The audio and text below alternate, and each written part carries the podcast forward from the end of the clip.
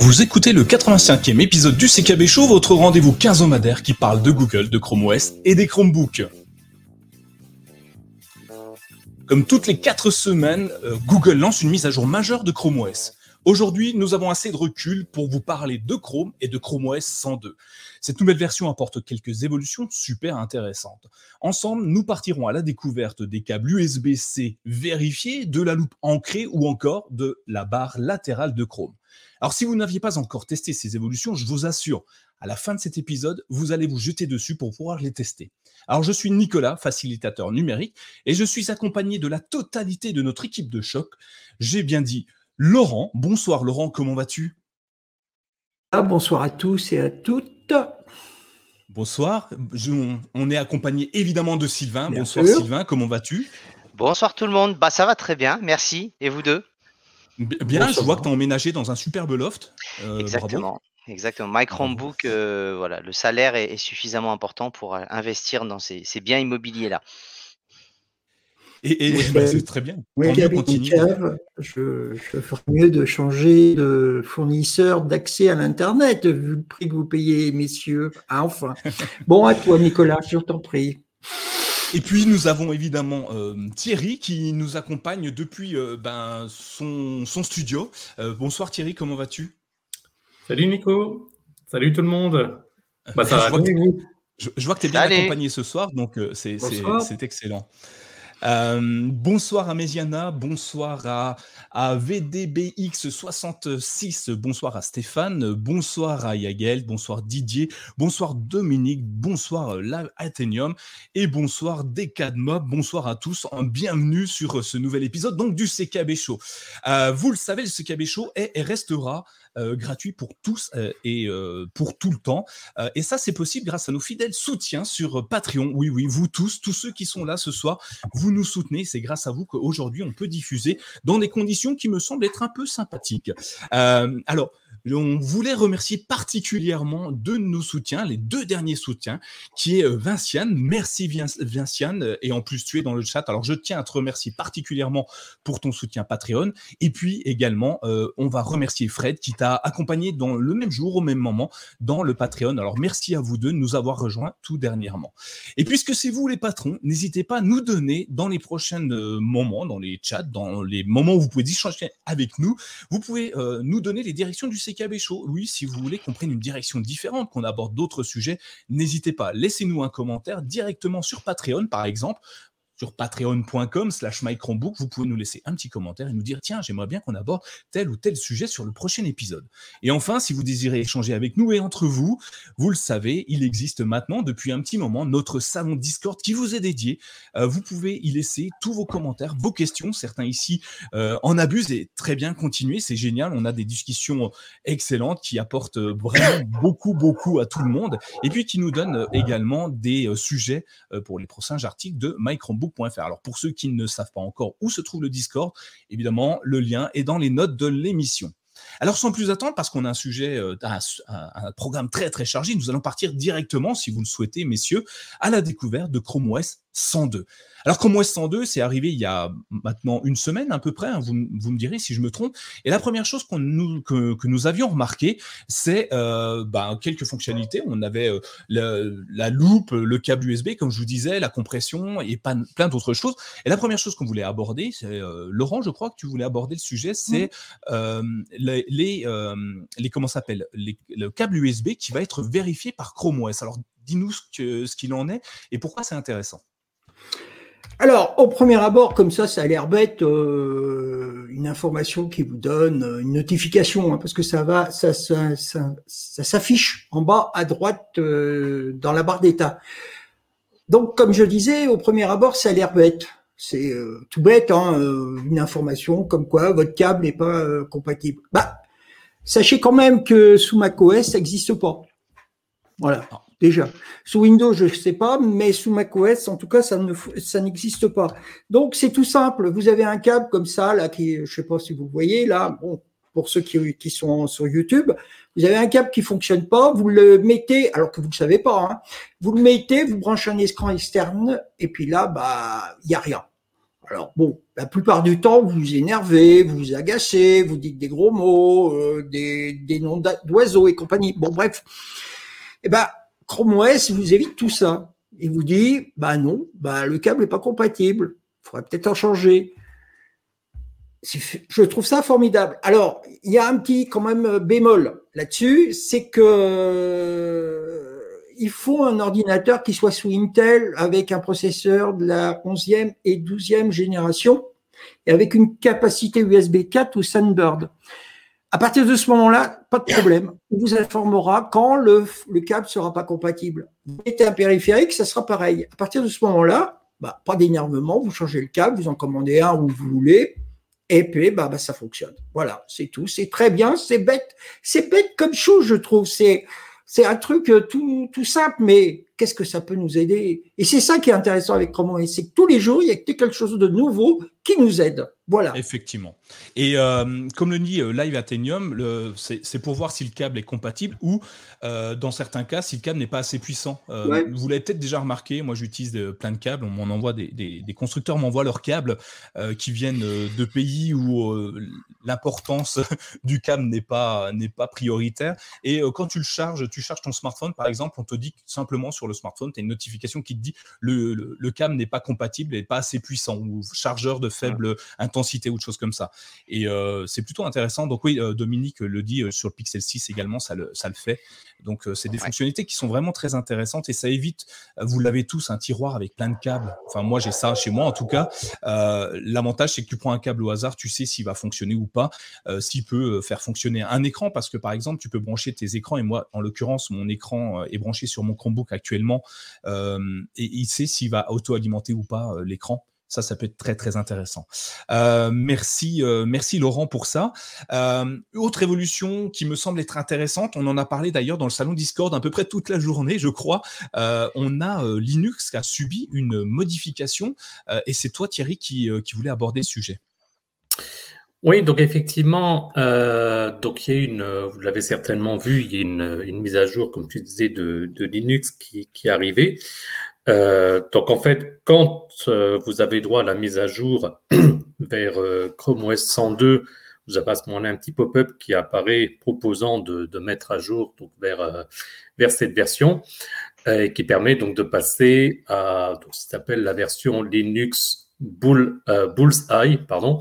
Alors pour information, quand j'ai fait des, petites recherches, je ne le savais pas, mais en fait, les noms de versions euh, pour Debian viennent des noms de personnages de Toy Story.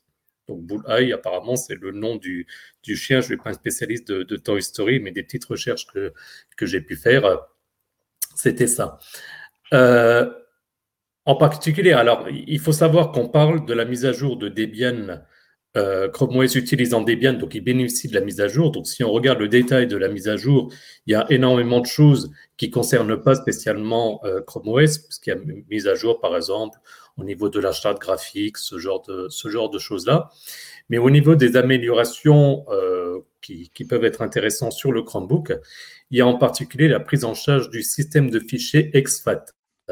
Alors pour information, exFAT, ça avait été créé par, euh, par Microsoft. Pardon. Et ça a été ouvert en août 2019. Donc, c'est ce qui explique que quelque chose créé par Microsoft peut être maintenant utilisé par Linux. Donc, typiquement, ça veut dire que euh, si vous avez une clé USB ou un disque dur externe qui est formaté en exFAT, ça peut maintenant être utilisé dans la, enfin, via le, via la, la machine virtuelle Linux sur le, sur le Chromebook. Donc, ça, c'est le premier gros changement intéressant. Le changement, il concerne l'impression et l'utilisation des, scanners qui est simplifié euh, via alors, ce qu'ils appellent l'intégration App USB et ScanESC. Alors après, je ne suis pas spécialiste Linux, ça ne me parle pas trop, mais je suppose que c'est des, des, processus spécifiques dans, dans, Linux. Et donc, pour faire simple, c'est en gros une espèce d'émulation des imprimantes et des scanners qui font qu'ils vont pouvoir s'installer sans avoir à installer de, de pilote en, en, particulier.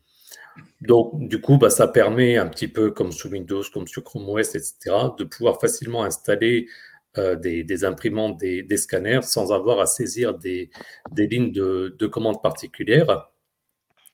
Et également, la dernière chose que, j'ai eu avec cette version et que j'ai que j'ai pu tester, c'est en fait il y a la mise en place d'une commande Open. Alors j'ai testé euh, ce matin. En fait, auparavant, pour ouvrir, par exemple, j'ai pris l'exemple d'une image un fichier JPEG, il fallait utiliser une application spécifique et spécifier le nom du fichier en paramètres. Là, il suffit d'utiliser la fonction Open. Donc, en fait, pour faire mon test, ce que j'ai fait, c'est que j'ai copié sur mon Chromebook via le gestionnaire de fichiers euh, une image. Alors, ça marche avec d'autres choses, bien entendu, hein, mais j'ai pris l'exemple d'une image que j'ai mis depuis le gestionnaire de fichiers dans la partie euh, fichier Linux. Donc, j'ai simplement fait un, copier-coller. J'ai ouvert ensuite le terminal de commande et j'ai juste tapé open espace le nom du fichier. Et effectivement, le fichier s'est ouvert directement depuis Linux dans une fenêtre correspondant à, à l'application utilisée par défaut euh, par Linux pour ce type de fichier. Voilà, donc on, reparlera certainement de, Linux dans, dans l'after show. Je ne rentre pas dans, les détails, mais en tout cas, c'est une amélioration quand même, euh, quand même intéressante. Et en sachant que, euh, une dernière chose, c'est que cette version Debian, de ce que j'ai pu voir, elle a entre six mois et un an d'existence, donc ça veut dire qu'elle a déjà été utilisée par de nombreuses personnes, ce qui fait que normalement, il ne devrait pas y avoir de, bugs particuliers qui devraient être rencontrés. Euh, et là, est très simple à, faire. Pas, mal d'améliorations tout de même, hein, même si elles sont euh, invisibles, je dirais, à l'œil nu. Euh, le fait que, ne serait-ce que pour les imprimantes, et on, va, on va répondre rapidement, même si tu l'as très bien fait, merci Thierry, à Vinciane, oui, les imprimantes, on va enfin pouvoir les brancher sans, sans pilote. les pilotes à, mourir, hein. ça devient une, espèce en voie de disparition. Sur Chrome OS, c'est déjà le cas, hein. pas besoin de pilote pour les imprimantes et les scanners. Et si on peut faire la même chose sur, un, sur Linux, c'est vraiment super sympa, en sachant qu'elle passait, enfin c'était assez compliqué à, mettre en place, même si c'était possible. Euh, et j'adore euh, vraiment le fait de pouvoir ouvrir une application directement, enfin un fichier directement depuis une application. Euh, tu fais quoi? C'est un double clic dessus tout simplement, et puis ça ouvre l'application adéquate à la, au fichier? Alors, j'ai pas, j'ai pas essayé avec le double clic parce que je suis parti du principe que si je fais un double clic, tu es encore dans l'environnement euh, Chrome OS et que donc il t'ouvrirait avec l'application, avec l'application utilisée, donc euh, typiquement euh, Galerie. Non, là c'est vraiment depuis l'invite de, de, commande, donc le l'invite de commande, la, console, le prompt, ça dépend comment tu, tu l'appelles, le terminal. Le terminal chez, sur Chrome, ouais. Voilà. Donc, si tu copies un fichier de ton Chromebook dans la partie fichier Linux depuis le gestionnaire de, fichiers, quand tu ouvres le terminal, tu es directement dans ce dossier-là. Donc tu fais à ce moment-là juste open espace le nom du fichier et là il va s'ouvrir via l'interface Linux. L'intérêt que je vois, c'est par exemple, euh, je crois que c'était ce matin où il y avait des discussions, des personnes disaient qu'ils aimaient bien utiliser Audacity. Ouais. Donc Audacity aujourd'hui euh, pour les Chromebooks, il faut l'utiliser via, euh, via du coup euh, Linux. Bah, à ce moment-là, ce que tu peux faire, soit effectivement tu, ouvres l'application, tu vas chercher le fichier, etc. Ou bien sinon, tu le définis comme application par défaut pour un fichier MP3 ou je ne sais quel format. Tu ouvres l'avis de commande, tu tapes simplement open espace le nom du fichier MP3 et il devrait t'ouvrir automatiquement Audacity en chargeant le fichier correspondant ok, très bien. Ce qui serait intéressant de voir, c'est si, euh, parce que je suis adepte de la souris quand même pour, euh, pour simplifier les choses, euh, mhm. si en faisant un clic droit sur ton, ton, fichier, tu peux choisir par exemple ouvrir Audacity directement ou un logiciel quelconque, tu vois, clic droit depuis l'application fichier. Ça bah, pourrait être intéressant. Pendant que tu fais ça, euh, je vais, euh, je mets fin à un sondage que j'ai mis en place et je l'avais pas dit, je l'ai fait en loose day comme ça. Euh, utilisez-vous Linux sur votre Chromebook et bah, vous le voyez, 64% répondent que oui. Alors ça, c'est étonnant. on utilise Chrome OS en se disant ça va être plus simple. tout est facile à mettre en place. c'est un clic, on, on installe l'application Android ou, ou, Chrome OS. Et ben finalement, les gens utilisent aussi, en tout cas vous qui êtes dans le chat, utilisez beaucoup Linux à 64%. Alors, j'en fais partie. Euh, je crois qu'on Thierry, tu en fais partie. Laurent, tu l'utilises un petit peu euh, Linux sur ton Chromebook? Ah oui, tout à fait. Moi, je l'utilise énormément même. Hein. Euh, c'est tous les jours. Même, j'ai été étonné de voir qu'il y avait une nouvelle. Quand tu cliques sur l'icône de Linux euh, du terminal, tu as une nouvelle fenêtre qui apparaît. Je sais pas si on, on en a parlé sur Discord. Je trouve que ça, c'est très bien. En plus, tu peux l'habiller, c'est différent, c'est complètement bien. Ouais, et c'est, euh, ça te permet de. Alors, tu peux choisir, euh, par exemple, d'avoir euh, Blue Sky ou rester sur les anciennes versions ou prendre une version supplémentaire. Il y a des flags qui te permettent de changer de version de, de du terminal Linux, enfin de Linux. après, attention, c'est de l'expérimental, donc pas s'amuser à faire si c'est un, ordinateur qui doit être stable au quotidien parce que c'est votre outil de travail. mais oui, effectivement, ça a changé. Ça te permet de paramétrer un peu plus ton terminal. Tu peux choisir des codes de couleur, tu peux choisir plein plein de choses. le copier-coller fonctionne hein, sur le terminal ce qui n'était pas toujours le cas avant. Donc un contrôle C, contrôle V fonctionne. Donc ça, c'est plutôt bien. Euh, et toi, Sylvain, tu, joues un petit peu avec euh, Linux sur ton Chromebook? Oui. Oui, j'utilise. Alors déjà de base, avant d'être sur Chrome OS, j'étais déjà moi sur Debian. Euh, donc en termes de, distribution, donc bah, j'étais content. C'est une distribution qui est quand même bien suivie, qui est réputée pour être sérieuse, avec une communauté importante. Donc c'est vraiment, ça fonctionne très bien. Non, c'est américain, c'est euh, Debra euh, et Yann, Debian, c'était un couple. Et euh, c'est pas suisse, parce que sinon là, j'aurais carrément sauté au plafond. Mais je vais faire en sorte que la Suisse rachète. rachète ça va être facile. on va gérer ça. Et j'utilise pour Audacity, OpenShot ou différents logiciels sur Linux.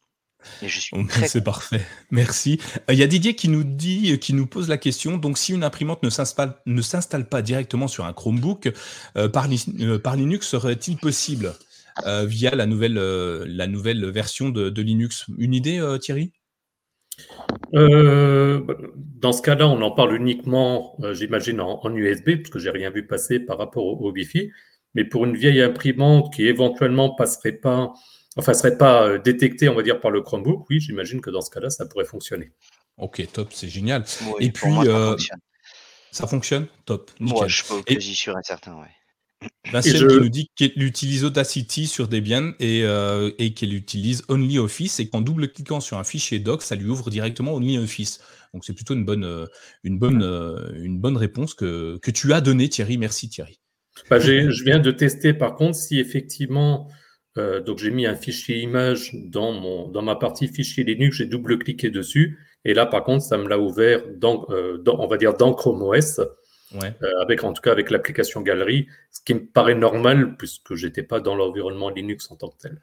Et si tu fais un clic droit donc sur ton Chromebook, tu appuies avec deux doigts sur ton trackpad sur le fichier, est-ce que tu vois la possibilité d'ouvrir une application Linux enfin ouvrir le fichier directement sur une application Linux Alors, je te dis ça tout de suite. Hop, clic droit. Donc, j'ai ouvrir avec galerie. Ensuite, ouvrir avec. Donc, OK. Ouvrir avec, ouais. Euh, donc là, j'ai rien de particulier. Et si je mets modifier l'action par défaut, alors là, par contre, je vais rien sélectionner. Non, il ne me propose pas Linux en tant que tel. Mais c'est vraiment une commande propre à, propre à Debian. Alors peut-être qu'après, il y aura un développement Chrome OS pour permettre effectivement d'intégrer cette fonction-là dans Chrome OS, mais là, c'est spécifique à Debian. Mais ce qui est, ce qui est pas mal, comme je disais, pour des, je pense par exemple pour de la vidéo où des fois c'est pas forcément compatible avec le, avec le lecteur. Euh, à ce moment-là, en mettant par exemple VLC euh, Linux, ça peut, ça peut être. C'est top. Merci. On va passer à prochain, euh, prochaine évolution. Alors, c'est moi qui m'y colle. Euh, la décompression de fichiers zip. Alors, vous avez tous entendu parler du fichier zip. Hein. Je pense que ça n'a plus aucune euh, surprise. c'est ce qui nous permet donc très, très facilement de compresser un fichier, de le faire partager, de le partager à qui on veut sur les réseaux, par mail et compagnie, même s'il y a de meilleures solutions aujourd'hui que d'envoyer un fichier zip. Hein. Vous le mettez sur Drive ou un équivalent suisse et puis vous partagez simplement le, le, lien de ce fichier euh, à vos amis. Ça évite de surcharger le mail et qu'ils aient, euh, que ce soit très très compliqué, euh, un file transfert ou un, un Swiss transfert, je pense c'est ça. Un, Swiss, transfert.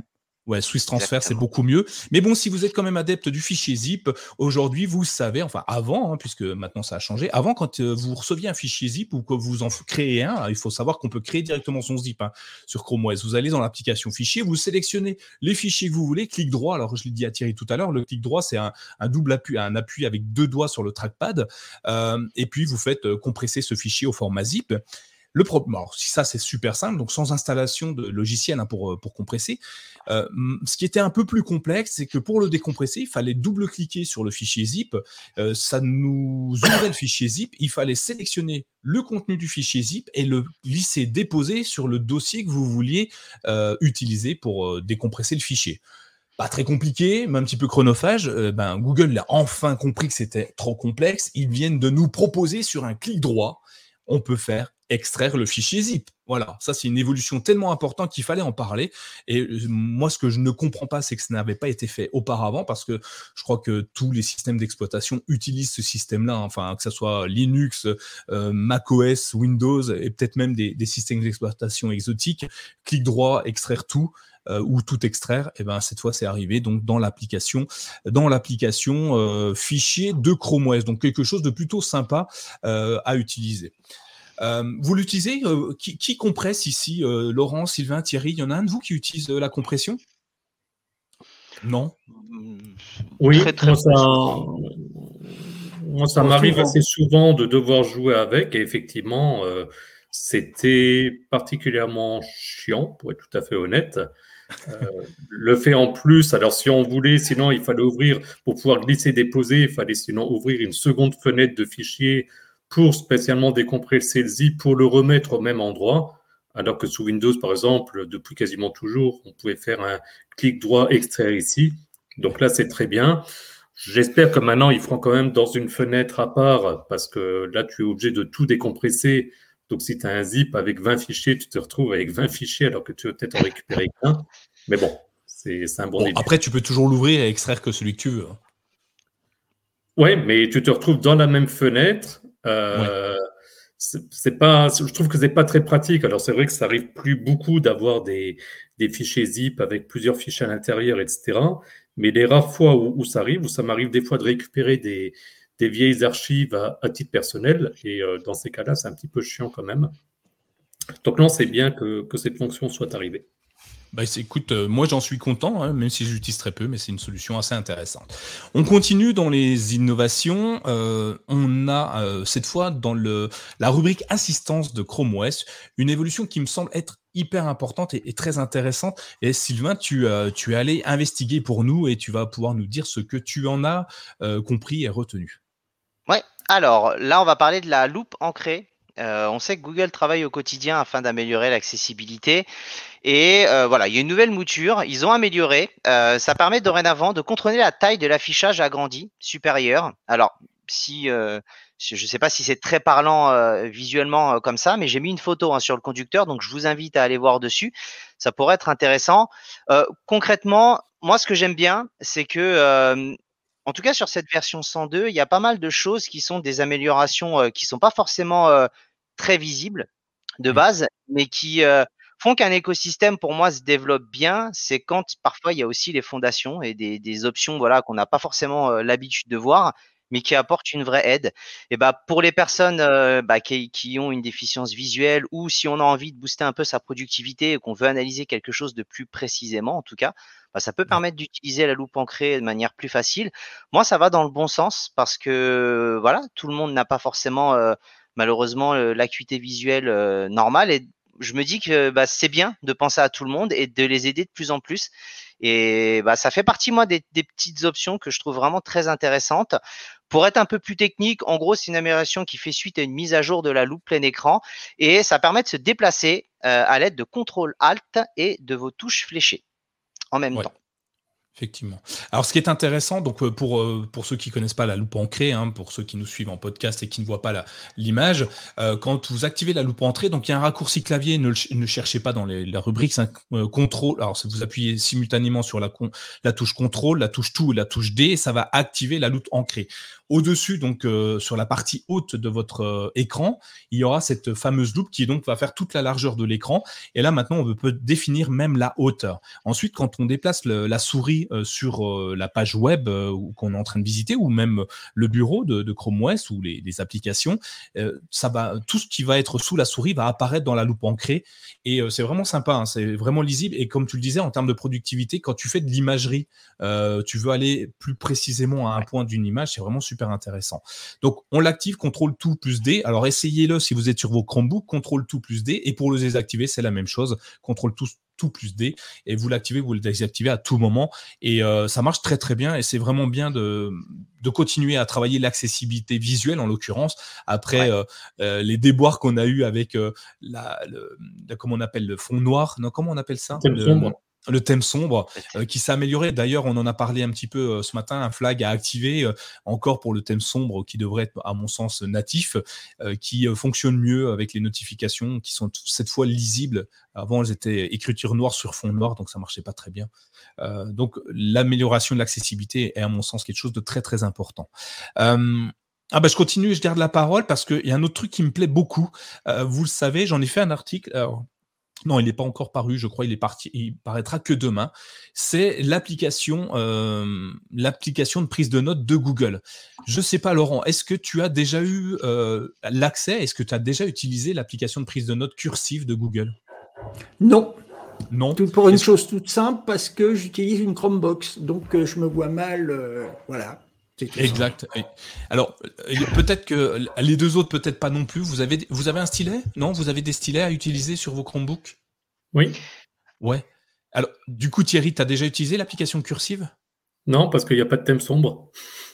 Ah, encore une fois. Et même en activant le thème sombre, euh, ben, je, ça va pas je viens de la lancer à l'instant justement pour, euh, pour voir parce que je n'avais pas encore essayé. Et euh, donc, le thème sombre est activé. Mais l'application cursive, comme d'ailleurs euh, Nebo, dont on, a, dont on a régulièrement parlé, je suis en train de revérifier pour être sûr, non, dans les, même dans les paramètres, il n'y a rien qui permet pour l'instant de basculer en, en thème sombre. Écoute, euh, je suis désolé, euh, mais ça va venir peut-être un jour. Hein. Euh, moi, j'utilise donc l'application Cursive pour les prises de notes dans mes réunions, ou là, en l'occurrence, pendant qu'on discute, je dessine dessus, je gribouille, hein, je fais pas de dessin, je suis pas très bon. l'application Cursive est enfin arrivée nativement sur nos Chromebooks. Alors, elle permet de prendre des notes et, et je dirais que si, euh, si nos Chromebooks sont de plus en plus compatibles avec les stylets USI, euh, ça va devenir une application qui pourra rester dans les annales au même titre que Paint sur euh, Windows. Vous vous, souvenez, tout, tout le monde connaît Paint. Hein. On a tous utilisé pour faire n'importe quoi d'ailleurs. Et, euh, et ben, je pense que ça peut devenir un équivalent. Ça peut rester dans les mémoires comme, comme étant une application hyper intéressante dans un, dans un Chromebook. Donc, l'idée, c'est simple. Hein. Vous ouvrez euh, des, euh, des, comment, des classeurs et dans ces classeurs, vous aussi mettez des notes.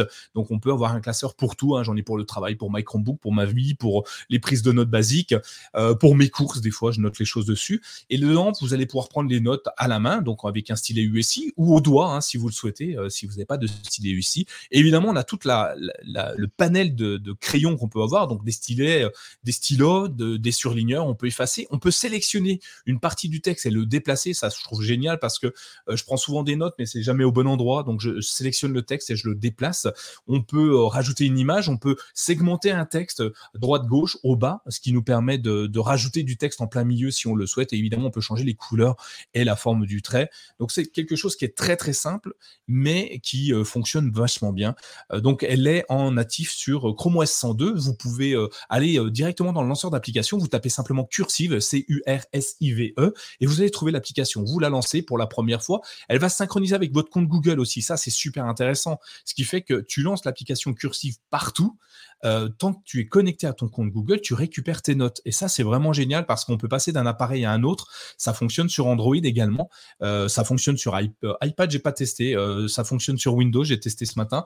ça fonctionne un peu partout, donc on peut vraiment aller plus loin. Et ceux qui ne l'ont pas, me diriez-vous bah, Ceux qui ne l'ont pas, c'est pas grave. C'est une PWA, une Progressive Web App. Cette application-là, vous la trouvez via le lien de l'application, de la page web, hein, qui est cursive.apps au pluriel, donc apps.chrome.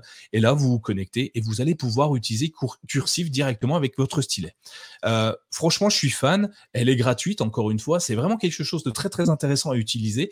Et avec un stylet ESI, c'est vraiment bluffant de précision. Euh, moi, mon stylet, alors je vais vous en parler d'ailleurs parce que euh, ceux qui nous suivent sur Patreon le savent déjà, mais je vais, je vais en reparler un petit peu. Euh, avec un stylet ici, c'est vraiment bluffant. Les traits sont très fins, très nets. Il y a la, pression qui se fait. Si tu appuies un peu plus fort sur ton stylet, le trait est plus épais et ainsi de suite. Donc vraiment, on a, on a une, utilisation assez intéressante. Euh, alors, si on, si on, regarde un petit peu le chat, j'ai vu, je sais pas, j'ai vu Cursive, euh, Chris. Ah bon, bonjour Jess Chris. Cursive sera intéressant sur la nouvelle tablette Pixel, évidemment euh, sur Chrome, euh, enfin sur la tablette qui fonctionnera sur euh, Android 13, j'imagine. Cursive sur le duet de Jean-Luc est au top, évidemment, c'est super sympa. Dommage qu'on ne puisse pas recadrer une image comme avec Squid. Alors, on peut pas la recadrer, mais on peut la redimensionner, effectivement, Dominique. c'est quelque chose de, de possible, mais pas recadrage pour l'instant. Alors ça va peut-être évoluer. Euh, et puis euh, Live Athenium qui nous disait en passant par le navigateur, euh, ça, ça, ça, fonctionne, c'est cool. Euh, donc oui, le navigateur est intéressant. Alors, je parlais de stylet USI. Je vais vous en parler une petite seconde. Vous le savez, pour tous ceux qui sont sur Patreon, et si vous l'avez pas vu, bah, je vous le dis, j'ai, on, a, on est rentré en discussion avec une société qui s'appelle Penoval. Alors c'est pas sponsorisé hein, pour l'instant. ok, Penoval qui nous a fourni un stylet enfin deux, un, qu'on utilise et un à faire gagner à nos auditeurs. Alors, on l'a réservé uniquement à nos Patreons pour les remercier, nous encourager, nous soutenir. Donc, si vous n'êtes pas encore Patreon, allez euh, sur patreon.com slash microbook, inscrivez-vous, devenez euh, nos patrons, euh, commencez à subventionner ou soutenir le CKB Show. Et puis, ben, si vous avez de la chance, vous serez tiré au sort. Alors, on n'en a qu'un à gagner de, de stylet, mais il est vraiment exceptionnel. Il se charge en USB-C euh, et la petite chose hyper intéressante sur ce stylet, c'est que d'un côté, bah, évidemment, il y a la mine, une mine dure pour écrire très simplement sur, l'écran. Et puis de l'autre côté, il y a une gomme. Alors, une gomme sur un stylet, what? Euh, Oui, on peut gommer. Retournez simplement votre stylet et vous gommez ce qu'il y a sur l'écran c'est bluffant. On n'est plus obligé d'aller chercher la gomme dans les applications, cliquer sur l'icône gomme, ensuite revenir sur notre texte, effacer le texte, revenir sur l'icône stylo et remettre, euh, remettre du stylet et revenir pour écrire. Non, ça c'est terminé. Vous écrivez, vous vous trompez, vous retournez, vous effacez, vous retournez, vous écrivez. Ça prend trois secondes. C'est mieux qu'un raccourci clavier. Et vous savez à quel point j'adore les raccourcis clavier. Alors pour que je dise ça, faut vraiment que ça soit bien. Euh, donc euh, si vous voulez, euh, c'est pas donné hein, comme stylet. Hein, je crois que c'est un peu aux alentours de 50, 60 euros. Alors je suis content de pouvoir vous en offrir un. Donc, allez sur patreon.com Chromebook, devenez Patreon, profitez de nos, euh, de nos offres. Euh, bah, déjà, le site avec euh, moins de publicité, un salon Discord privé si vous voulez échanger avec nous et, entre vous sur des choses que très pointues ou vous voulez une réponse très rapide. Et puis, bah, Là, en l'occurrence, vous pouvez même gagner un stylet. Donc, on va essayer, essayer au fur et à mesure d'aller voir les, constructeurs. Et si on peut vous faire gagner quelque chose, ben, on le fera. évidemment, c'est réservé à nos meilleurs nos meilleurs podcasts euh, poditeurs, nos meilleurs euh, suiveurs, liveurs, je ne sais pas comment ça s'appelle, et on vous proposera à chaque fois des, nouvelles choses. Là, je suis en train de voir si on peut pas trouver des codes pour avoir des applications gratuitement, mais on reviendra dessus un peu plus tard. Voilà, est-ce que Sylvain, l'application cursive, tu l'avais déjà utilisée ou pas du tout? J'ai pas de stylet. Oh, t'as pas de stylet bon, on va changer Non, j'avais, j'avais lancé pour voir un peu à quoi ça ressemblait, mais voilà, n'ayant pas de stylet, j'ai pas euh, cherché à regarder plus en détail. Bon, non, on verra. Quand, quand on en aura plus, on, on t'en enverra un euh, ou, participe au, Patreon. Non, c'est pas bien. Non, tu participes pas. Tu peux pas y gagner. Tu es disqualifié par défaut. Je suis désolé. Disqualifié. Non, non, je, ne tenterai pas ma chance. non, non, tu es disqualifié de toute façon. Euh, voilà, moi, c'était le truc que j'apprécie le plus dans la version de, de Chrome OS 102. Hein. Franchement, j'adore euh, Cursive. Je trouve ça très, très bien. Mais il y a d'autres choses intéressantes. Il n'y a pas que Chrome OS. Hein. on en a parlé. On, on va aborder un autre sujet qui est en, adéquation euh, directe avec, euh, avec Chrome OS, hein, euh, c'est Chrome 102. Chrome 102, bah forcément, quand on parle de Chrome OS, on parle très souvent de Chrome. Et en l'occurrence, Chrome 102 a eu aussi quelques nouveautés qui sont hyper intéressantes également. Et euh, ah bah, je vais garder encore la main dessus. Je crois c'est moi qui ai abordé ce sujet-là. Euh, une chose qui me semble super sympa, c'est euh, l'infoboutique en ligne. Alors vous le savez peut-être, Chrome 102 vient d'intégrer une fonctionnalité expérimentale qui nous permet, lorsqu'on visite un site internet d'un d'un vendeur en ligne, d'un revendeur en ligne, de nous prévenir de la qualité de ce revendeur. Aujourd'hui, tu cherches une paire de chaussures, tu tombes sur un site un petit peu exotique, tu sais pas si euh, tu as raison de mettre ta carte bancaire ou pas dessus, est-ce que tes données vont être conservées ou revendues? Aujourd'hui, c'est un peu compliqué. Google, fort de ses années d'expérience, va nous proposer une infobulle qui nous dira directement euh, si, euh, via une petite notification, si le, site a des bons avis ou pas sur Internet et sur Google. Donc, ça fait suite aux différentes étoiles qu'on peut mettre sur les sites, hein, les, avis Google. Là, ça va nous le remonter directement quand on sur le site. Alors, le flag est activé. Vous pouvez déjà le tester. Alors, j'ai pas eu de, j'ai pas visité de site que je ne connaissais pas, donc je sais pas si ça fonctionne bien. Euh, donc, allez voir, allez voir, activez ce flag. Donc, pour ceux qui nous suivent en podcast, il, le flag, est dans les notes de l'émission. Pour les autres, vous le voyez à l'écran. une chose qui, je trouve, être très intéressante. Thierry, je sais que tu commandes beaucoup sur Internet parce que tu avais, avais, fait le, texte, le test de la, la, boîte euh, box connectée euh, pour recevoir tes colis. Est-ce que c'est quelque chose qui, euh, qui t'intéresse? Je suis mitigé dans le sens où, alors de, manière générale, j'aurais envie de dire oui, pourquoi pas. Maintenant, je suis mitigé d'une part parce qu'en général, je commande à peu près toujours sur les mêmes sites, donc je n'ai pas forcément besoin qu'on m'indique la, la, confiance et je suis assez méfiant de, manière générale. Et après, j'ai toujours un, problème de fond quand c'est une société externe qui, qui, juge, la, qui juge la confiance. Euh, J'aurais toujours un naturel à, à, me dire si Google va juger que tel ou tel site n'est pas de confiance, être sûr de sur quoi il se base. Quand on dit se baser sur les avis des sites, on sait qu'aujourd'hui, de plus en plus et depuis de nombreuses années, euh, les avis, on ne sait pas trop si c'est des avis réels, si c'est des bots, si c'est des gens payés pour mettre des bons avis ou des mauvais avis. Donc, je suis un peu mitigé sur, euh, sur ce principe. L'idée est bien, mais après, la, véracité de, la décision, je suis, sceptique. Ouais, après, c'est euh, ça, va être ça va être comment? C'est les avis, donc euh, effectivement, on est obligé de se fier. À un moment donné. Après, on prend notre décision. Euh, Google nous a prévenu, nous a dit OK, attention, faire, euh, faire attention à ce site. Ils le font déjà hein, d'ailleurs hein, sur Chrome. Hein, quand tu arrives sur un site euh, qui n'est pas vérifié, pas sécurisé, il te le dit. Tu as un gros pop-up. Enfin, c'est même pas un pop-up. Tu n'as même pas accès au site web. Il te dit que la, visiter ce site peut être dangereux. Et après, tu prends ta décision. Tu cliques sur oui, je, je sais que c'est dangereux et j'y vais quand même. Euh, donc euh, c'est bien. Moi, je trouve que c'est bien qu'ils nous préviennent. Après, on est grand, on est des adultes. Euh, à nous de prendre notre propre décision et je pense que ça peut être. C'est déjà un, point supplémentaire. Sylvain, toi, tu penses que tu penses que c'est bien ou pas de, que Google nous donne son avis?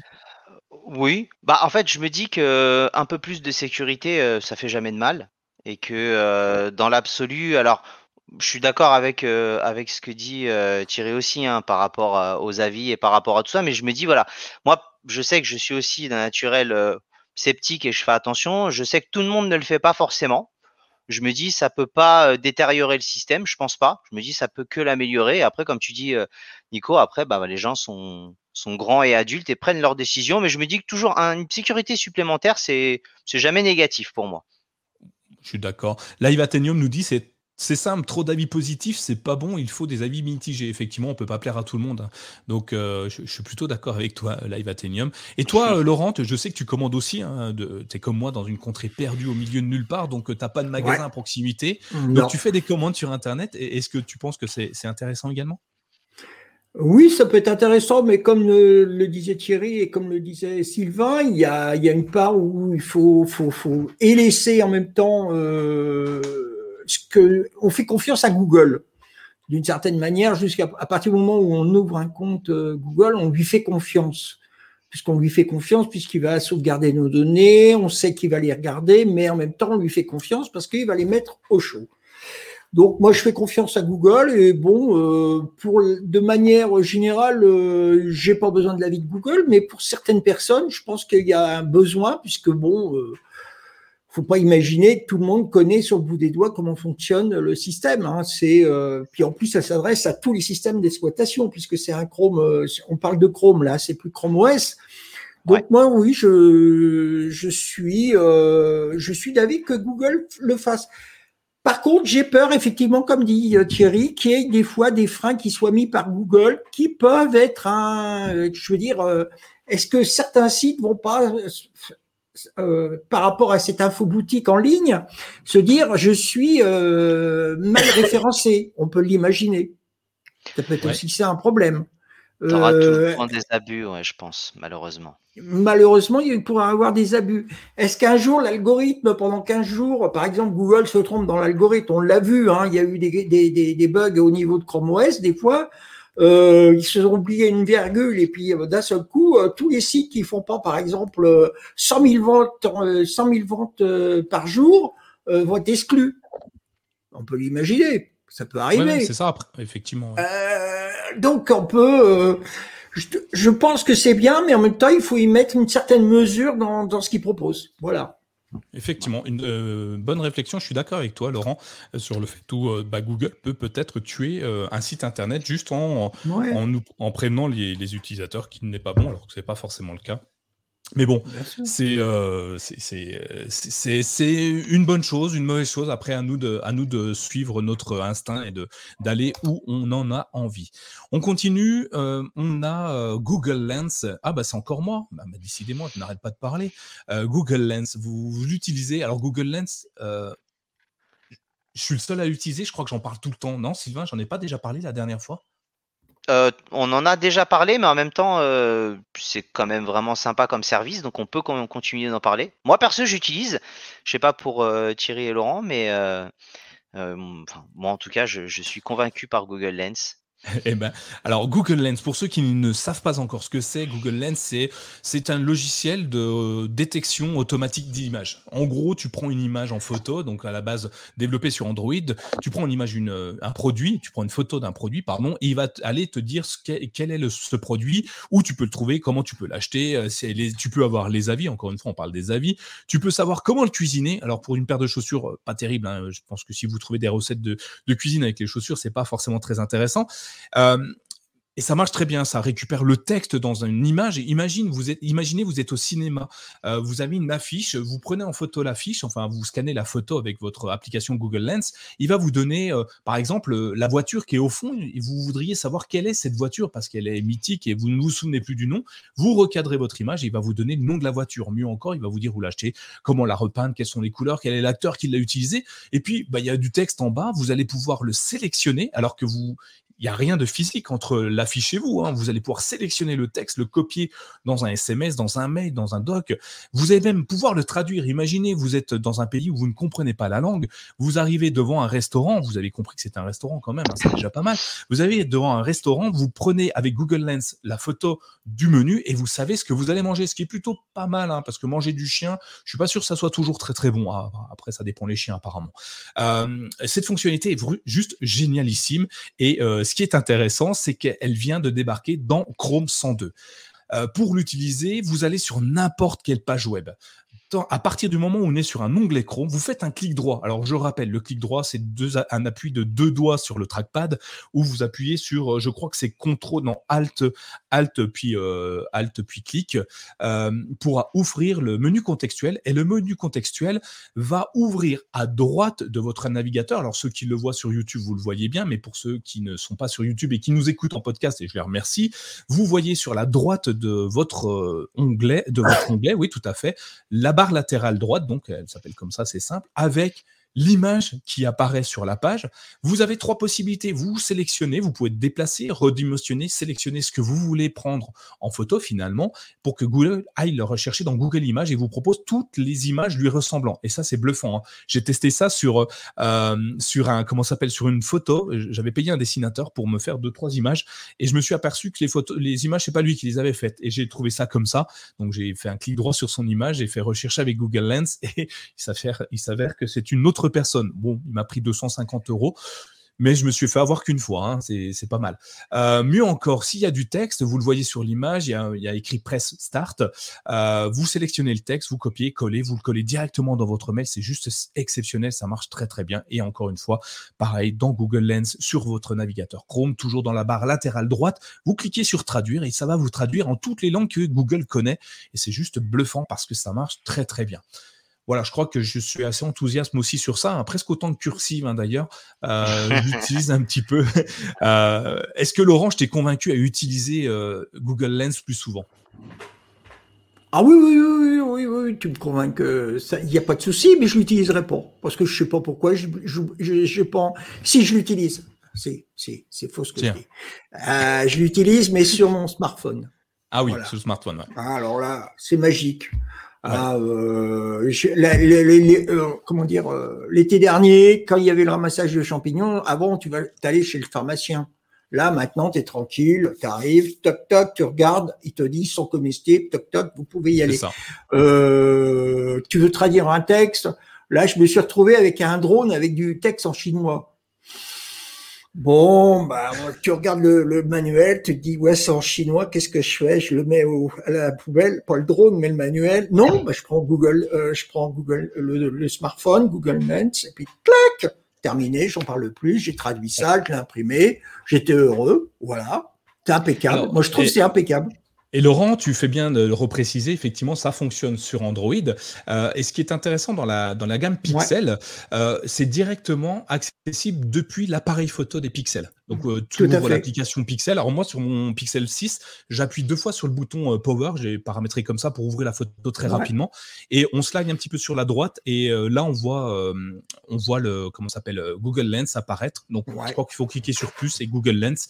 Et on peut prendre directement. On l'a aussi dans le moteur de recherche. Vous savez, quand vous êtes en bas, il y a un moteur de recherche sur les pixels, sur l'interface Pixel. Vous pouvez cliquer dessus directement pour reconnaître le produit. C'est juste génial. Donc, Vinciane, voilà, tu as ta réponse. Ça marche aussi avec les gens célèbres, les lieux, les tout. En fait, ça marche avec tout. À partir du moment où c'est visuel, où il y a du texte, ça marche avec tout. J'ai pas trouvé une seule chose qui n'était pas compatible avec Google Lens ou qui ne trouvait pas une information. Et c'est bluffant parce que des fois, on trouve des trucs étonnant. Euh, l'autre fois, je voulais acheter une paire de chaussures. Enfin, j'ai une de mes collègues qui avait une paire de chaussures que je trouvais sympa. Elle me dit Oh, tu le trouveras jamais. Euh. j'ai pris en photo. 30 secondes après, elle me fait Oh, punaise, t'as trouvé. Et eh oui, c'est génial. C'est vraiment génial. Et j'avais directement, et Google est malin, hein. j'avais directement un Google Shopping. J'avais plus qu'à cliquer pour acheter avec euh, mon compte Google Pay. Ouais. Qu'est-ce que t'en penses, Laurent? Ah oui, oui, non, mais moi, je, trouve, c'est une application que j'utilise pas sur mon Chromebook, euh, ma Chromebox, parce que si tu veux, bah, euh, bon, bah, j'ai pas le stylet, j'ai pas les doigts, j'ai, c'est pas, euh, je veux dire, à l'inverse d'un Chromebook, si tu veux, tu as, la souris, bon. Mais sur le sur le smartphone Pixel, oui, effectivement, c'est c'est superbe. Alors pour répondre à Vinciane, c'est ça, on peut on peut retrouver tout et n'importe quoi à partir du moment où ça a été référencé, indexé, pardon, par Google. Ça concerne autant les tableaux que la musique, les notes de musique, par exemple. Par exemple, on va scanner quelques notes de musique qui va vous dire c'est tel morceau. Euh, un tableau, vous arrivez au musée, il n'y a pas le nom, pouf, vous regardez ça et vous le mettez. Euh, tout et n'importe quoi à partir du moment où c'est indexé par Google. Voilà. Ouais, Moi, j'ai un aveu à faire. Euh, j'ai triché au boulot avec Google Lens. Euh, ah. Je, ah. travaille dans un service clientèle et on avait des, des énigmes à résoudre par équipe et euh, le premier qui, qui résolvait l'énigme voilà gagnait euh, gagner un petit cadeau ou quoi que ce soit. Et bah, en fait, j'ai pris le texte, j'ai mis Google Lens, ça m'a pris le texte, ça m'a mis sur Google et ça m'a mis sur un site qui me, qui me donnait la réponse, qui fait qu'en l'espace de deux minutes, tout le monde s'est dit, wow, t'es vachement calé sur les, les énigmes, chose à laquelle j'ai dit bien évidemment. Et euh, voilà, je l'avoue ce soir en direct. t'as volé, as volé le cadeau de tes collègues. Euh, bon, on était ensemble, c'était quelque chose d'équipe. Euh, bon, c'était pas grand chose, mais voilà, ça peut être utilisé dans un cadre d'énigme. Je, m'en excuse, j'ai honte, ah. mais je voilà, je fais un monde honorable ce soir en direct. Je, vais te donner une astuce. Je fais ça également. ça marche pour les quiz télé, machin, tout ça là, les, trucs qu'on fait. Mais j'utilise aussi la détection du son de, de Google qui permet quand la personne pose la question de la poser directement à Google et pas à moi. voilà. Du coup, il me donne la réponse instantanément et je passe pour quelqu'un être génial. Euh, mais ça marche, hein, ça marche. Alors, faut pas que ça soit des trucs trop, trop euh, service entreprise parce que forcément, il va pas forcément trouver la, la, réponse. Mais la plupart du temps, pour les quiz, c'est génial. c'est bien. bravo, Sylvain, je te félicite. Faute à moitié, prestige à moitié diminué. Effectivement, elle est belle cette phrase. C'est voilà, on, est entre nous. Hein. De toute façon, personne nous écoute, donc euh, tout va bien. Euh, ça va le faire. si demain euh, tu cherches un emploi, on saura pourquoi, Sylvain. Exactement. On, continue sur les évolutions. C'est Thierry qui voulait nous parler un petit peu des API PWA, qui me semble être un protocole intéressant et des évolutions sympathiques pour, pour nos Chromebooks. Oui, donc rendons à César ce qui appartient à César. C'est Laurent qui avait soulevé ça en, fouillant un peu dans les, on appelle les, release notes, donc les notes de version de, Chrome. Donc, en fait, Google, donc alors là, je cite directement ce qu'on a vu, à savoir que Google est venu intégrer une nouvelle API à son navigateur, permettant précisément de faciliter la navigation dans les applications web à page unique. Cette nouveauté permet aussi d'éviter que toute une page ne se recharge euh, quand vous naviguez dans une PWA. Donc, euh, du coup, il y a de meilleures performances qui, qui découlent de cet ajout. Ça, c'est le message officiel. Donc, qu'est-ce que ça veut dire? Ça veut dire qu'effectivement, une PWA qui générait plusieurs pages, ça permettrait de recharger finalement qu'une page, on va dire une espèce de, de sous-page, ce qui permettrait de, à ce moment-là d'optimiser la, durée.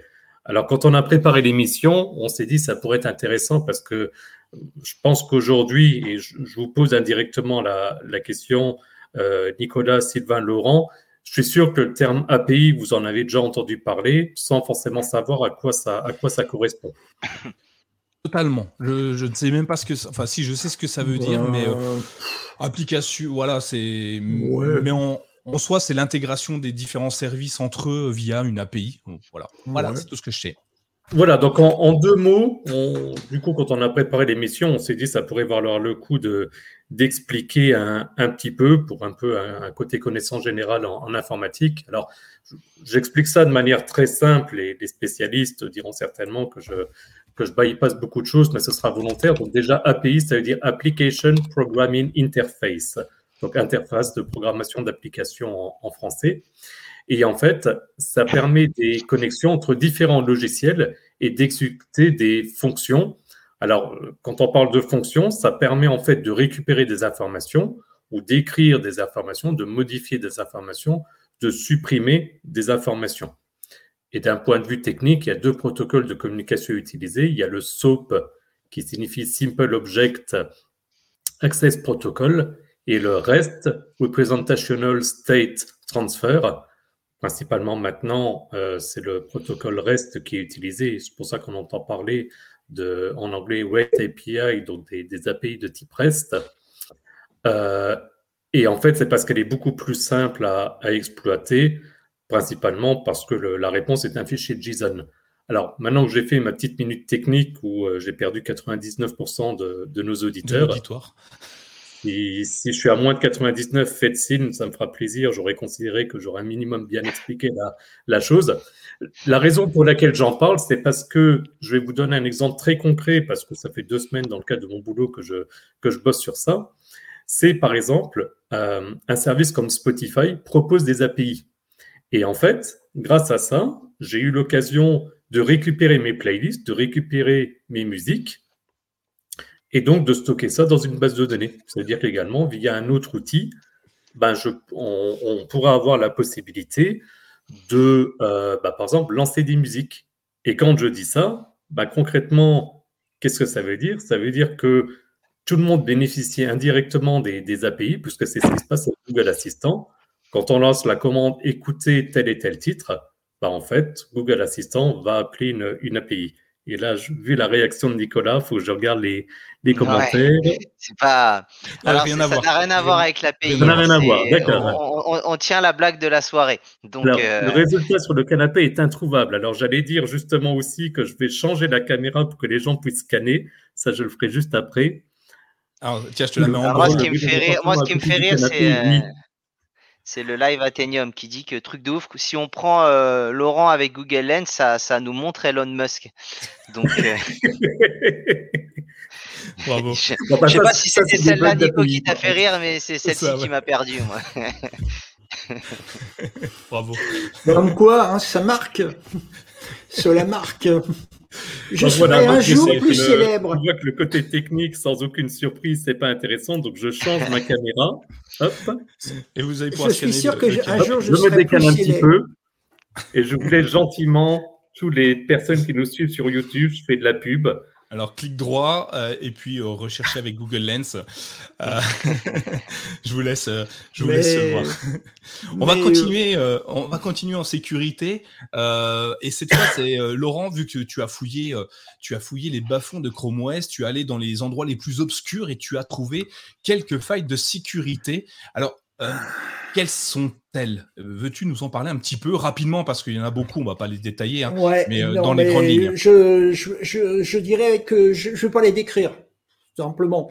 Non. Sachez que simplement, euh, bah oui, parce que on- ça, ça va être un petit peu comme Thierry, ça va être un peu euh, 99, pers- 99% des personnes vont partir en se disant euh, qu'est-ce qu'il nous raconte? Bon, bref. Simplement, sachez que ce mois-ci, il y a eu 32 pour la dernière mise à jour euh, de Chrome OS au niveau de, de oui, de Chrome OS, 100, euh, 102, 32 correctifs de sécurité. Alors, t- 32 correctifs de sécurité, ça veut dire quoi? Bah, Ça veut dire que, si vous voulez, vous aviez des trous dans la raquette au niveau de Chrome OS qui ont été corrigés, tout simplement. Alors, j'ai cherché un petit peu à savoir est-ce que c'était beaucoup ou que c'est pas, c'était pas assez? Alors, j'ai fait un retour en arrière, c'est-à-dire euh, retour un peu dans le futur, comme on aurait dit. Alors, en janvier 20 2022, c'est-à-dire il y a quelques mois en arrière, il y avait 11 failles de sécurité, dont une de vulnérabilité critique exploitée activement par des personnes malveillantes. Euh, en février, donc un mois après, il y en avait 11 toujours, toujours avec une euh, vulnérabi- vulnérabilité critique exploitée activement par des personnes mal- malveillantes. Enfin, le 26 avril, qui a été euh, où a été déployée une autre version de, Google Chrome, il y avait 29 euh, failles de sécurité. Alors, euh, dans celles de qui ont été répertoriées pour sur mai, il y en avait six qui étaient répertoriées comme étant très très mena- comme ayant une menace élevée au niveau de l'exploitation. Donc ça veut dire quoi? Bah, Ça veut dire que régulièrement, les développeurs de Google Chrome apportent des informations, c'est-à-dire que vous ne les voyez pas. Vous vous dites, tiens, bah, il n'y a rien. Mais si, justement, il y a que des choses très importantes. Là, vous voyez, avec tout ce que nous venons de vous expliquer, il y a quand même 32 correctifs de sécurité qui ont été apportés. Vous ne les voyez pas. C'est transparent pour vous parce que ça vous intéresse pas et c'est normal parce que vous y attachez pas d'importance. Mais c'est là. 32 correctifs de sécurité, ça montre quoi aussi? Ça montre que quelque part, il y a des malfaisants qui sont là derrière à chercher justement à utiliser ces failles de sécurité pour pouvoir entrer sur le système de Google, mais aussi de vos comptes. Donc à partir de ce moment-là, on peut dire qu'il y a une recherche permanente qui est faite. Il faut savoir quand même euh, que Google tient énormément à vous avoir, je dirais, en, de manière euh, sécurisée. Pourquoi? Parce que ça, ça permet une protection globale de son système, il faut pas l'oublier, mais en même temps une, protection individuelle, c'est-à-dire pour tout utilisateur de Google. Donc, les failles de sécurité, il y en aura. Il y en aura demain, celles qu'on n'a pas vues aujourd'hui, demain elles existeront. Mais on peut penser que Google sera toujours là pour les corriger. Voilà. Effectivement. Euh, D'ailleurs, tu avais mis dans le conducteur euh, une chose importante à, à redire sûrement, c'est Oui. faites vos mises à jour. Euh, oui, oui, oui, j'ai oublié. Une mise à Oui. jour, c'est pas c'est pas juste pour vous embêter. Une mise à jour, c'est souvent des mises à jour de sécurité, dont ça n'apporte Oui. peut-être rien de visuel, comme tu le disais euh, bien. C'était remarquable d'ailleurs ce que tu as dit. Mais euh, Merci. ce que tu, c'est, c'est, Ouais. ça n'apporte rien de visuel, mais ça va vous protéger. Donc ça protège des failles de sécurité. Il y en aura toujours, il y en a toujours, il y en a toujours eu, parce que, enfin, un, un pirate se, se veut, veut absolument hacker, casser les codes, et quoi qu'il arrive, personne ne peut sécurisé à 100%. Et c'est et c'est Live Athenium qui nous le dit, le risque zéro n'existe pas nulle part, ni sur Chrome, ni sur Windows, ni sur macOS, ni sur Chrome OS. Même si sur Chrome OS, attention, c'est pas Chrome OS qui est incriminé là aujourd'hui dans les failles de sécurité, c'est bien Chrome. Chrome OS reste oui. sécure. Il est fabriqué pour être le plus sécurisé possible. Après, ça ne veut pas dire qu'un jour, il n'y aura pas une faille aussi bien matérielle. Hein. on l'a vu avec les failles les meltdown qui étaient des failles liées au processeur chez Intel.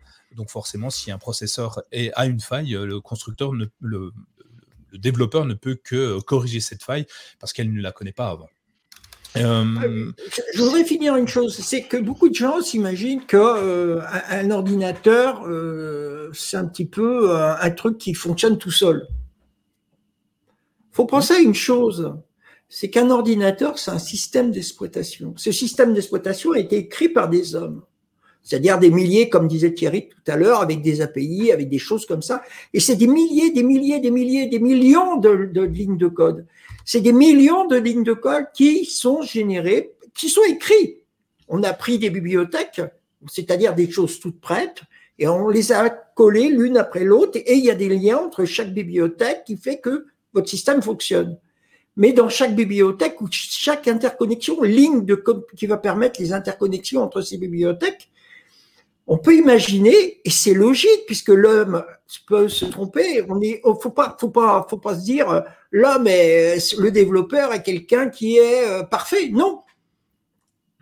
À partir de ce moment-là, le, le, les lignes de code qui sont aujourd'hui valables ne seront plus demain.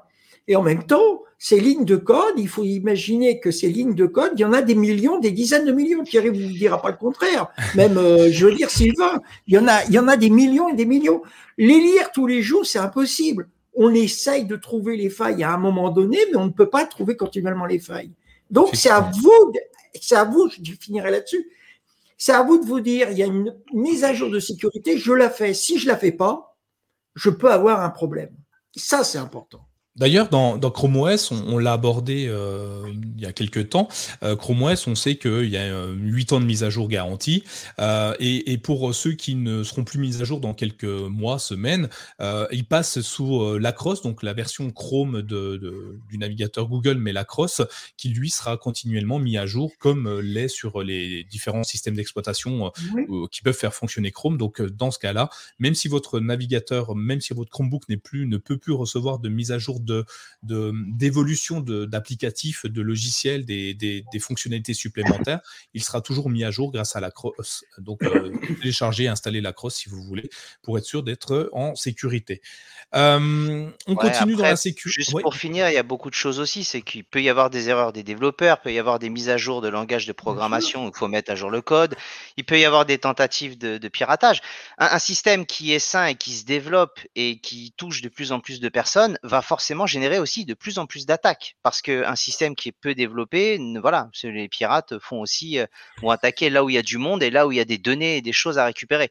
Donc c'est pas forcément malsain le fait qu'il y en ait. Tous les systèmes en ont c'est la manière de traiter ces failles et comment les, comment les traiter rapidement, pas rapidement, la communication. Et pour le coup, c'est plutôt pas mal dans ce qu'ils font. Top. Ouais, effectivement. Et, euh, et, et, oui, au début, euh, comme Mac a été dit euh, inviolable au départ parce qu'il y avait peu d'utilisateurs, puis au fur et à mesure, on a vu que les hackers, les, les pirates euh, commençaient à s'attaquer à ce système d'exploitation et on voit apparaître des antivirus pour macOS, des choses comme ça qu'on ne pensait pas imaginable un jour euh, sur macOS. Et, et, pourtant, et pourtant, et Chrome OS aujourd'hui est très sûr, mais l'avenir nous dira si ça le restera ou pas.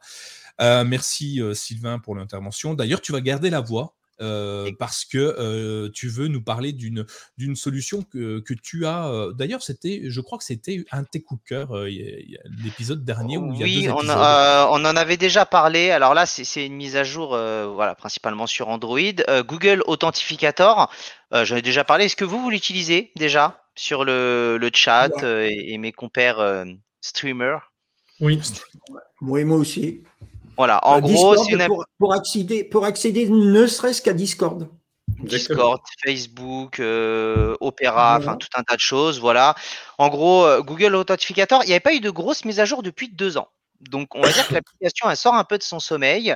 Euh, ils ont sorti une nouvelle version. Alors, en gros, cette nouvelle version, c'est que pour ceux qui, qui ne connaissent pas, c'est une interface où vous faites une double authentification, vous liez un compte avec l'application et puis voilà, ça vous génère un code à six chiffres valable pendant 30 secondes que vous rentrez euh, dans l'application lorsque vous tentez de vous connecter.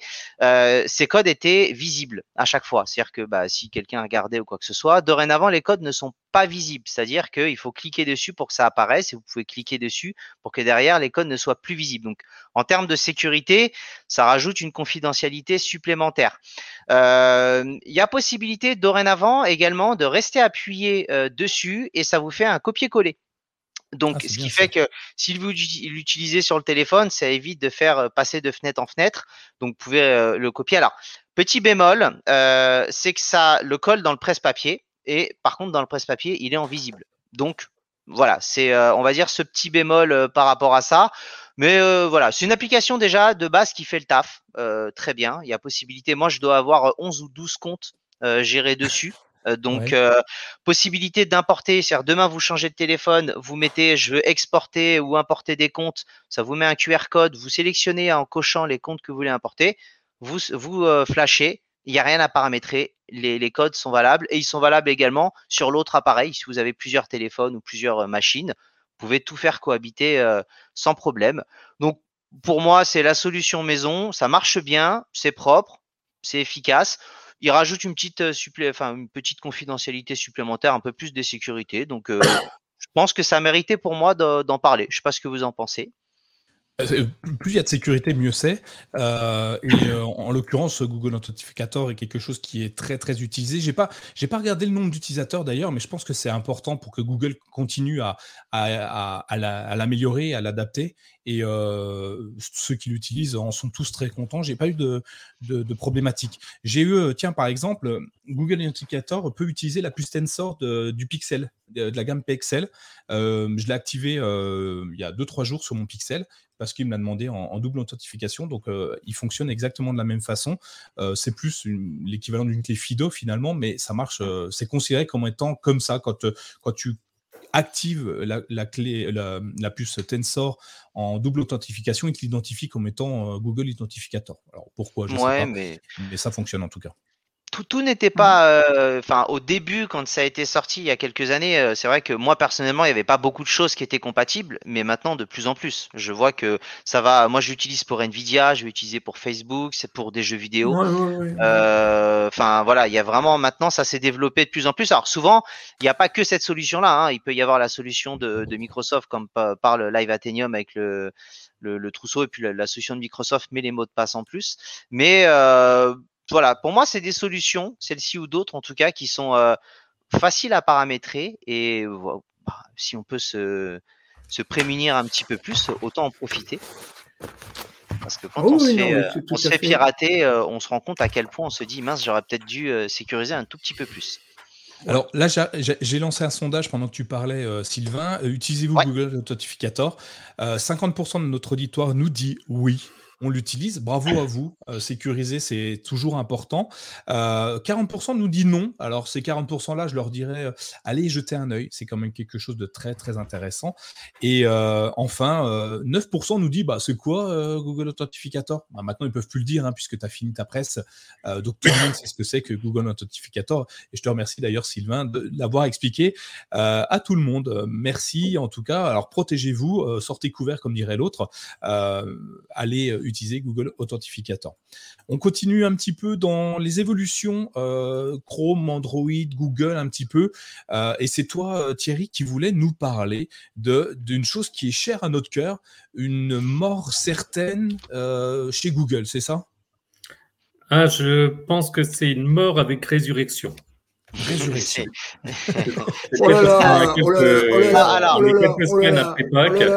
Qu'est-ce qui a pris un Aspro pour faire ça euh, Non, non, mais vraiment, la news est incroyable. Je suis heureux que Thierry nous explique. Oh Alors, oh je préviens tout de suite les auditeurs.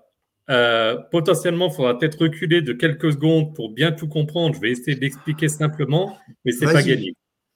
Alors attention. Aujourd'hui, on a d'un côté Google Meet, qu'on connaît, qui est, si on devait comparer avec les produits du marché, un équivalent euh, de, euh, j'ai trop de mémoire d'ailleurs sur le, le nom de la solution qui avait explosé avec le confinement. euh, Zoom.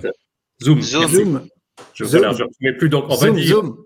on a d'un côté Google Meet qui est Zoom, et de l'autre côté euh, Google Duo qui permet donc des appels vidéo. Au départ, comme son nom l'indique, à deux, et puis après ils ont développé ça pour arriver jusqu'à, je sais plus si c'est 20 ou 30 personnes. Google s'est dit, OK, on a deux applications vidéo, on va en faire qu'une. Oh. Jusque-là, ça va bien. Donc, ce qu'ils ont annoncé, c'est que les fonctionnalités de Google Meet vont être intégrées à Google Duo. Oui. On va se dire, pourquoi pas. Sauf que donc, ils vont prendre Google Meet, ils vont l'intégrer dans Google Duo, et Google Duo va être renommé Google Meet. Donc, on aura deux Google Meet. Non, Non, en fait, l'application Google Meet ne sera plus disponible, et l'application Google Duo, qui est installée de base sur les smartphones, je crois aussi sur les Chromebooks, si je ne dis pas de bêtises, sera renommée Google Meet. Que le nom, euh, puis le nom Google Duo pour moi était mal choisi. Ça, ça laissait supposer que c'était vraiment que deux personnes qui pouvaient discuter l'une avec l'autre, alors que euh, c'était pas forcément le cas. Donc euh, bon, autant. Ah, mais Sylvain, Je- je- je, je te rappelle qu'en plus, euh, Google Duo avait été annoncé à la Google I.O. de 2016 en même temps qu'une autre solution qui était l'appli de chat de Google qui s'appelait Google Allo. Avec l'intégration de, de l'assistant qui était incroyable. Mais bon, ça c'est un. On est d'accord. Mais sauf qu'à l'époque, il disait pour passer des appels vidéo, vous utilisez Google Duo. Or, naturellement, j'aurais eu tendance à dire vous utilisez Google Allo, parce que quand on reçoit un appel et qu'on décroche, on dit Allo. Donc déjà à l'époque, Google était déjà compliqué entre Duo et Allo. Allo a disparu. Google Duo va récupérer les fonctionnalités de Google Meet et va devenir Google Meet. Et, et Voilà. du coup, Hangout, Hangout c'est Sans oublier un Goat, exactement. et Et Google Chat. avait été intégré dans les solutions professionnelles uniquement, donc dans les comptes Google Workspace. Et ça, aux dernières nouvelles, ça reste. c'est euh, Google Chat. La Maintenant, migration Chat, de. Ouais, ouais, c'est ça. Donc en Ouais, gros, il y aura Google. Donc si on résume, ça veut dire qu'il y aura Google Chat et Google Meet. Ce qui, là, sur le coup, là, paraît assez légitime. Si on enlève maintenant tout l'historique et, l'ironie, on aura Google Chat pour faire du chat et Google Meet, et euh, oui, Google Meet pour pouvoir échanger de manière vidéo avec en plus, pour ceux qui peut-être n'ont pas encore utilisé Google Meet, euh, la possibilité de faire du partage d'écran, etc. Donc, des fonctionnalités plus détaillées. Sur le fond, j'ai tendance à penser que l'idée est bien, sauf que de nouveau, au ni- au niveau communication, c'est à nouveau relativement une, catastrophe. Donc j'ai envie de dire vivement dans 2, 3, 4 ans, qu'on n'a plus que Google Chat et Google Meet et plus personne se souviendra de l'historique. Bon, sauf si évidemment, entre-temps, ils refusionnent et que euh, Non, mais il y a- Google Chat devient Ouais. Google Doc et Google Doc devient Google Sheet et Google Sheet devient Hangout. Et... Mais je m'arrête là parce que j'en peux plus. Et ils vont ressortir le mais- Google Talk, le tout premier. Mais euh, j'a- j'adorerais être aux réunions de gestion de messagerie chez Google. Ça doit être un bordel incroyable. Vraiment, ils, ils en ça- sont.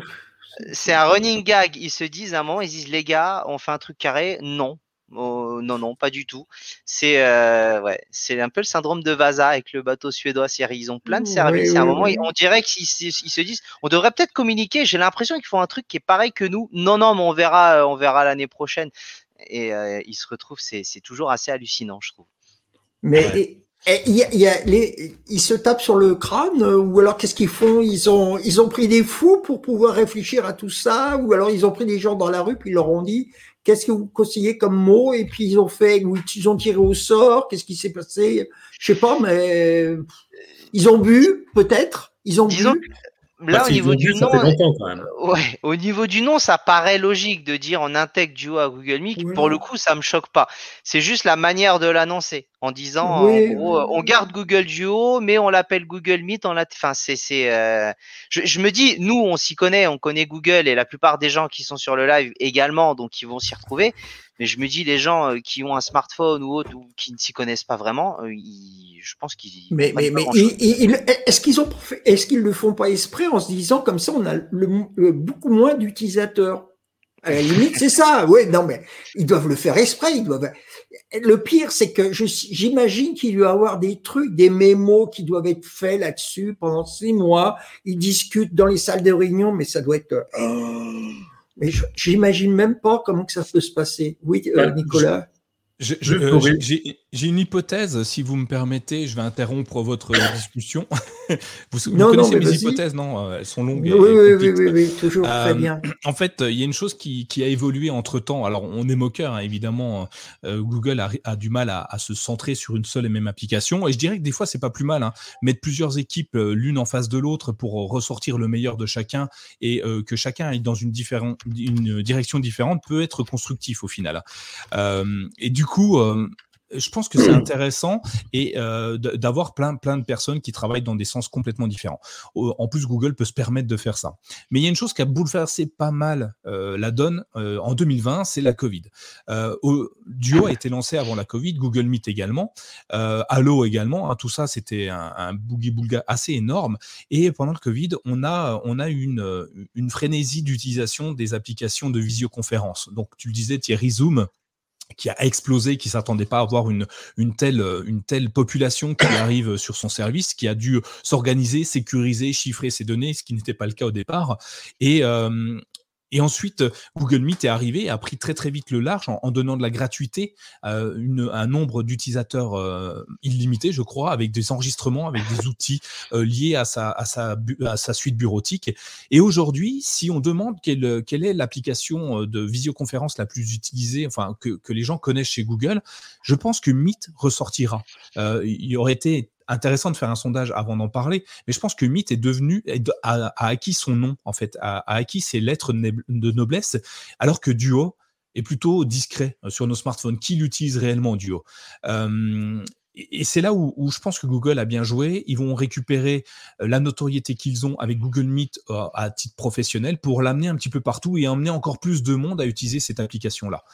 Euh, je ne sais pas ce que vous en pensez, je m'arrête là parce que la théorie peut aller loin, mais euh, Thierry, qu'est-ce que tu... Euh, je, suis d'accord avec toi, je suis d'accord avec toi, Nico, mais dans ce cas-là, tu faisais juste un truc simple, tu disais, voilà, effectivement, on a deux systèmes vidéo et on intègre Google Duo dans Meet et on n'en parle plus.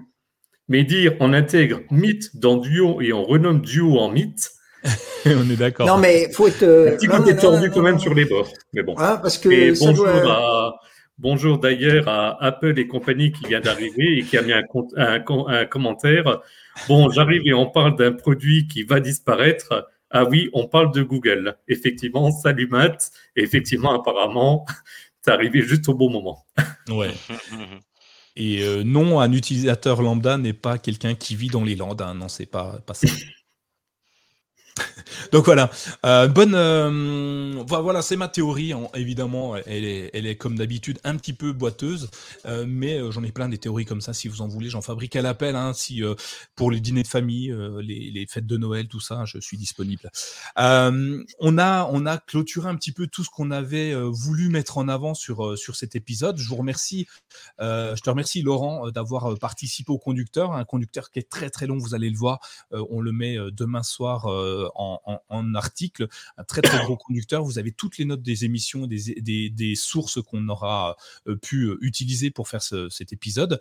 Merci également à Sylvain qui lui est devenu un rédacteur hors pair, euh, qui, nous fait des, articles et qui nous fait des mises en forme de plus en plus intéressantes. Et quand je lui demande de faire un sondage, maintenant il utilise tous les outils Google. Donc bravo à toi Sylvain. Et puis bah, Thierry, bah, évidemment pour ton côté technique, bravo, bravo, bravo à toi Thierry pour, pour ce, ce superbe épisode. Merci à vous tous de nous avoir euh, suivis euh, pendant ces 1h18. Merci à bah, Apple et compagnie qui nous offrent un super autocollant. Merci à toi. Euh, bah, faites, comme, faites comme Apple et compagnie. On parle d'Apple sur un, podcast Google tout le temps. C'est fou. Hein. Mais d'ailleurs, on va parler d'Apple dans le CKB Show, mais l'after. Donc, pour ceux qui veulent entendre parler de Google et d'Apple et de la guerre entre les deux, restez après, pour ceux qui nous suivent sur YouTube. Pour les autres, eh ben, vous entendrez ça dans une semaine dans vos oreilles. On va parler euh, d'une guerre qui s'annonce très très intéressante et très forte sur, euh, entre les deux géants euh, d'Internet et les deux géants tout court. donc, on va vous laisser maintenant. Je vous remercie. Je vous souhaite à tous une, bonne soirée. Merci à vous tous. Bonne soirée. je ne vais pas tous vous citer, mais merci. Merci d'être restés aussi nombreux, aussi tard. Et à très bientôt dans votre prochain épisode du CKB Show. Allez, ciao, bye bye. Bonsoir tout le monde. Ciao, ciao.